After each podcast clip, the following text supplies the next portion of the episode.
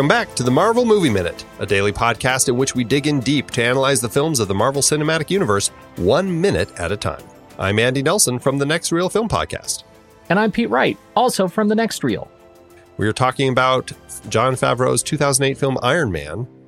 And today uh, we are digging into minute five. We've finished out the week, and we are going to start with Tony waking up to find himself in one of the worst positions possible. And it ends with the cover of Forbes featuring Tony and Obadiah. This is the ultimate meanwhile back at the ranch minute. it really is. It's very, very true. Yes, uh, we we have a brief little moment here in the cave uh, as we have a disoriented Tony trying to figure out where he is, and you know this is it's interesting for kind of a comic book movie. Granted, in in uh, post September 11th, um, you know, terrorist filled world um, where we have videos like this popping up on YouTube and such. Um, but it's like a it's a comic book movie, and here we have a scene that's a pretty horrifying thing to watch, and uh, you know, because usually you see these videos and you know how it's going to end, and it's not pretty. It's not a pretty ending. And of course, this cave is, you know, it's largely just a big set that they built at the Playa Vista stages. Uh, this is where How- Howard Hughes built the Spruce Goose. And, um, you know, it's, we don't see a lot of the cave at this point. It's just kind of a dark room. And we have Tony uh, strapped down, and he's got a group of terrorists standing around him. He's got five of them standing with, uh, as we come to find out later, uh, Abu Bakr, played by Sayed Badreya, and Raza, played by Faran Tahir. Those are, are uh, Faran is the one who's speaking, and uh, and uh, Sayed is the one who's holding the gun right by Tony's face. Well, we also get, interestingly, we also answer the question of how Tony survived. He has his suit jacket on, but under his jacket, he's not wearing a shirt. He's covered in bandages, and you can see the the blood uh, that that is central to uh, right in the center of his chest clearly some work has been done. Yeah, this is uh, uh yeah we it's it's a great reveal because we see this is a guy who's been uh, in surgery or whatever it is that these guys are doing, and uh, and is having problems and and it's it's a nice nod to show that you know he is severely injured, and uh, there's going to be more that we're going to find out about that. And as we pull back after we uh, come to terms with the fact that Tony is A, alive, and B, oh my goodness, hole in his chest covered in gauze, there is a flag behind him. And at the time, uh, it, probably was the keen eyed uh, comic book fans that actually were able to make sense of that flag. What is that flag? Well, it's funny. It, it, there are 10 rings on the flag. And there actually wasn't, at least from what I've been looking at, there wasn't a 10 ring terrorist organization um, in the Marvel universe, but there was a character who wore 10 rings, and that was the Mandarin. And the fact that we have this 10 rings um, on this flag, I think gave a lot of people some excitement that, hey, the Mandarin might be in this, or hey, these guys are working for the Mandarin and maybe it's setting us up for the Mandarin in another film. It's a great little Easter egg to to fans um, who are going to notice that. Um, and I think actually the comics um, may have um, brought the Ten Rings in to other comics later. That is kind of a, a, a, a terrorist organization as a nod to the Mandarin. Um, and, and, you know, we will be talking about the Mandarin um, in a number of years when we finally get to Iron Man 3. And that'll be an interesting conversation to, uh, to chat about. Uh, but for now, it's just, yeah, it's this interesting little uh, terrorist organization that uh, never does actually get directly tied to the Mandarin. Isn't that interesting? And yet it, it becomes a bigger part. Well, I don't want to break the rule again. Right it becomes something that's important to understand later. It does. And I'm looking forward to that. Now, these guys are speaking Dari, which is one of the official languages of Afghanistan. Although it, it, online people seem to say it's Urdu. I've read some comparisons that maybe they're similar enough, but I'm not sure. I don't speak either of them. Um, so I, I can't say for sure. But what's interesting about this little bit is that there are um, there are people who have kind of done their best at translating this, and as it turns out, the uh, this is an interesting moment in the film because it's kind of if if you can speak it, it's kind of giving things away a little bit. It's talking about, uh, and I'm going to read this off of this Reddit uh, translator site that I found. It's not a great translation because they were having a hard time um, hearing it because of the echoey uh, nature of it. But this is what it says: He gives us the job, and you think we are looters? Blah blah blah. Something of Raza. We, the group of 10 rebels on you. This region is filled with the white bones of those people who doubted our will and belief, and the Westerner will always rule over this world. But we, who you think are beasts and animals, are assembling in the barren, deserted corners for this reason. And I guess what it's kind of doing, it's kind of hinting that maybe there is uh, somebody uh, in the Western world who's helping them it's not it's funny because if you watch the deleted scene of this they actually as they continue all of a sudden it's it's urdu urdu urdu obadiah stane urdu urdu urdu tony yeah. stark and it, it's a much more direct reference to the fact that obadiah really hired these guys to to catch tony here it's i think that you i think they've edited it in a way where it's kind of hard to tell still but maybe somebody would have an idea that oh, there's something else going on in this scene other than just uh, a a hostage message. That's fascinating. Yeah, uh, little giveaway. It is. We we cut uh, hard away from that into our title. Uh, here we are. Uh, uh, the words Iron Man in brilliant, I guess, gold.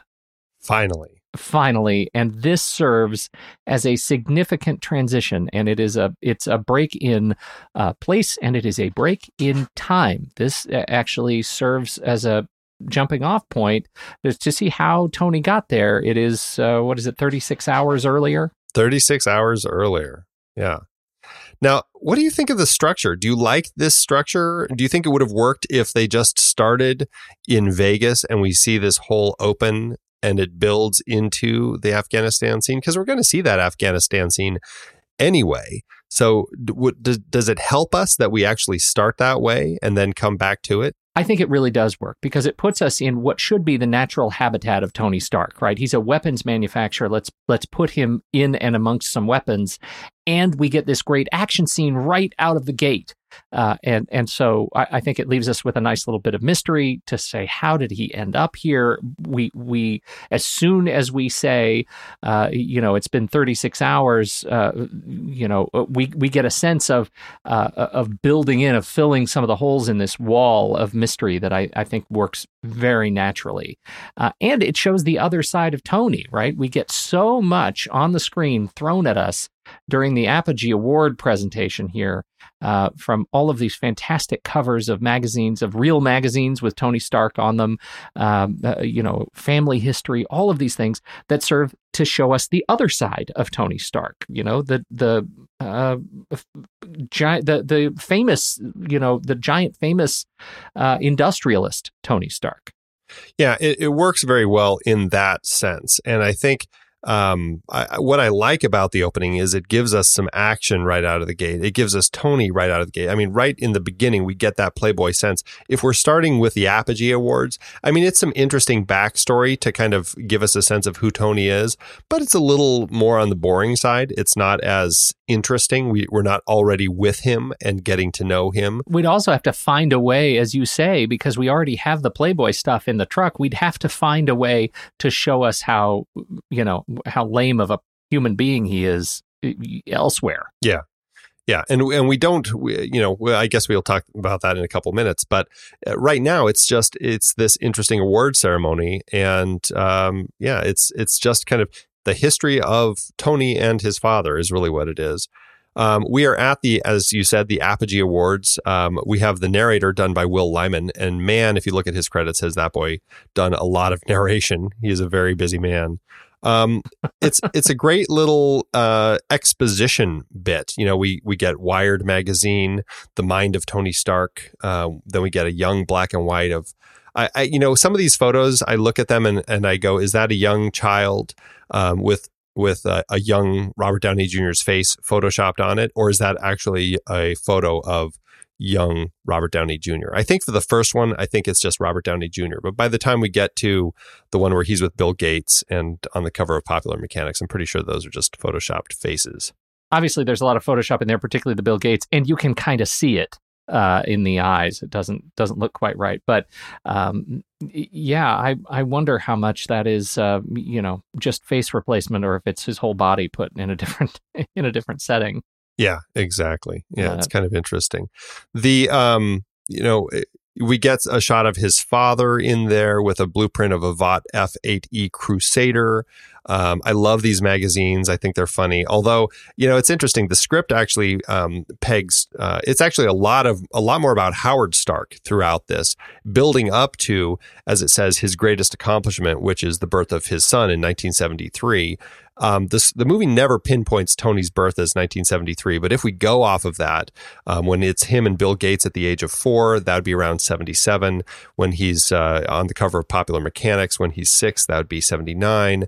MIT, he'd be graduating at 17 in 1990. His father would die uh, when he's then 18 in 1991 and uh, and that's kind of about what we get. Although what's interesting is his father and mother die in the car crash in 1991. The next thing we see is is um, his father Howard Stark and Obadiah back when he had hair in a black and white photo. Um, which is you know talking about their friendship but in the background of the photo you see a, a, plaque on the wall some something of supersonic flight in air force base california and it says 1997 so i think the production design team interesting missed the mark as far as putting the correct date on that Right.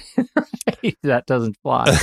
not quite. Not quite. Fascinating. Uh, um, it, just speaking just to the facial replacement stuff, uh, the last shot we get in the minute is, I think, the first time that we get the de aging of Robert Downey Jr. Do you think? Which which magazine are we looking it's, at specifically? this is the I think it's Forbes, but we don't get the finished uh, the finished shot. Right? It's it's the new kid. It has Obadiah Stane and Robert Downey Jr. Yep, it's obviously right. heavily photoshopped, but uh, it this looks so much like the de-aged Robert Downey Jr. from later movies that it makes me feel like this was like a test run to see if they could do it. Yeah, it's definitely something where it feels like they've at least done some airbrushing to kind of clean oh, up heavily, clean up yeah. any of that sort of stuff. You know, yeah. also in the end credits of the film, they do mention that they they credit the um, the Lucas uh, the the Lucas company for an image used from the making of Tucker, the Man and His Dream, and I wonder if that photo of of Jeff Bridges standing with uh, uh, with um, Howard Stark, uh, played by Gerard Sanders. Um, I wonder if that's the image of Jeff Bridges that they pulled from. Oh, sure, uh, yeah, from Tucker. It it has Boy, it looks kind of that vibe, like Tucker, doesn't it? doesn't it? Yeah, yeah, it really it does. Really does. Kind of that Tucker smile.